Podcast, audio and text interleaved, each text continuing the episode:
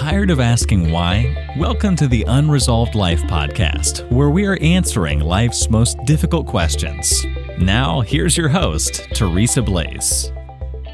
Hi, I'm Teresa Blaze, and this is the Unresolved Life podcast. Today, I want to ask you a question Are you keeping your shalom? Are you keeping your peace? In a day when um, we're struggling sometimes to make ends meet, maybe things are a little crazy with COVID and all that. I uh, last night was working with someone who had pretty much a an emergency, and they were not keeping their shalom. They weren't doing it. You know, I get it. Things get squirrely. Things get crazy. But that does not mean that you are supposed to lose your, your peace. The Bible commands us, if at possible, be at peace with all men. The Bible commands us to keep your mind stayed on Christ. The Bible commands us to be at peace at all times. It doesn't mean that we're not to be concerned, but it does mean that we don't react out of, I have to do something now. We are called to be at peace because who do we have it uh, living inside of us? The Prince of Peace, Yeshua, Jesus. We are, I mean, and one of the gifts of the Holy Spirit is peace. So we have a gift of the Holy Spirit and we have the very Prince of Peace living inside of us right now. And yet we're not at peace. No matter what, and we're called to that? No. Continue seeking after the Lord. Chase after Him.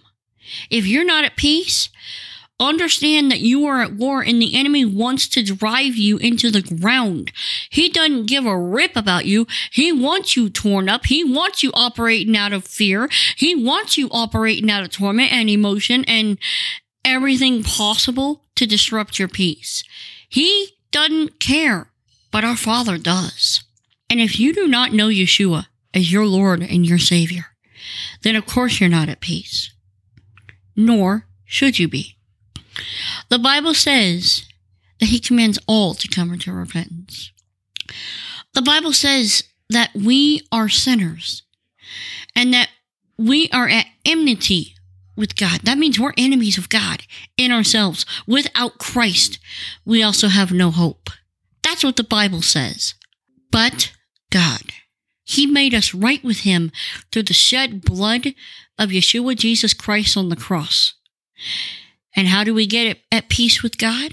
Well, see, that's it. You have to have peace with God before you can have the peace of God. So how do you have that peace with God? It's very simple. You confess with your mouth that Jesus is Lord and believe in your heart that God raised him from the dead and you will be saved.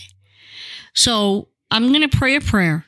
And if you don't know him, as your Lord and your Savior, now is a good time to make the introduction. You see, He knows you. He knows who you are. The Bible says that He's numbered the hairs on your head. And I understand what it's like not to be at peace.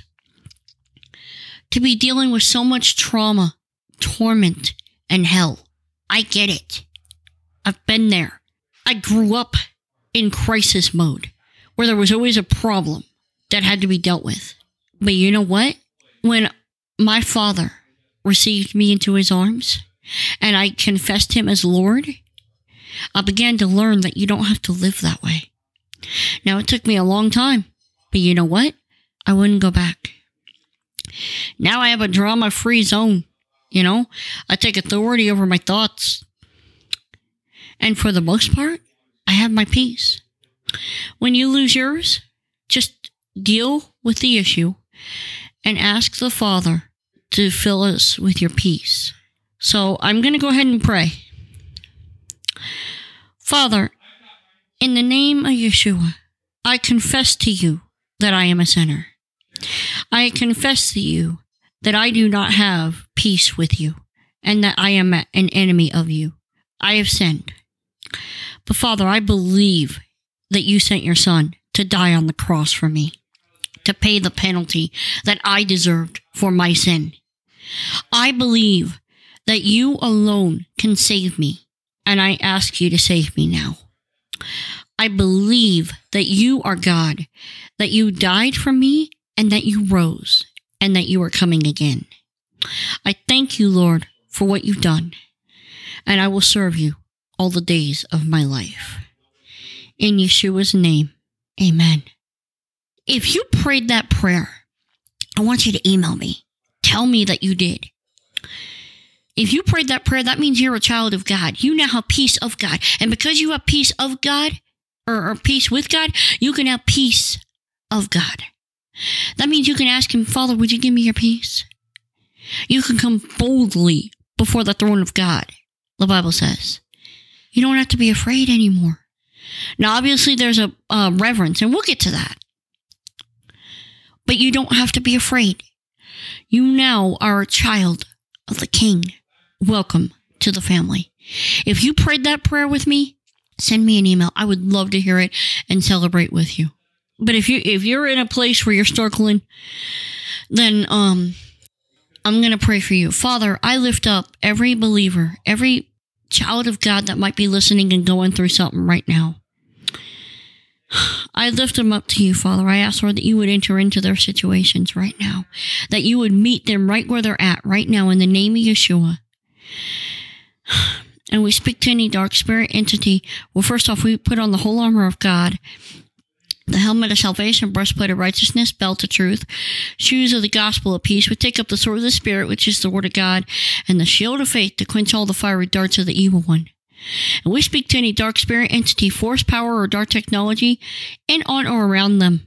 And we say, The Lord rebuke you, and the blood of the Lamb be upon you. We bind you all up in a group. We cut off your communication from without and within. We pray the Lord bring confusion, division, and blindness upon you. Any spirits of trauma, any spirits of torment, the Lord rebuke you, and the blood of the Lamb be upon you.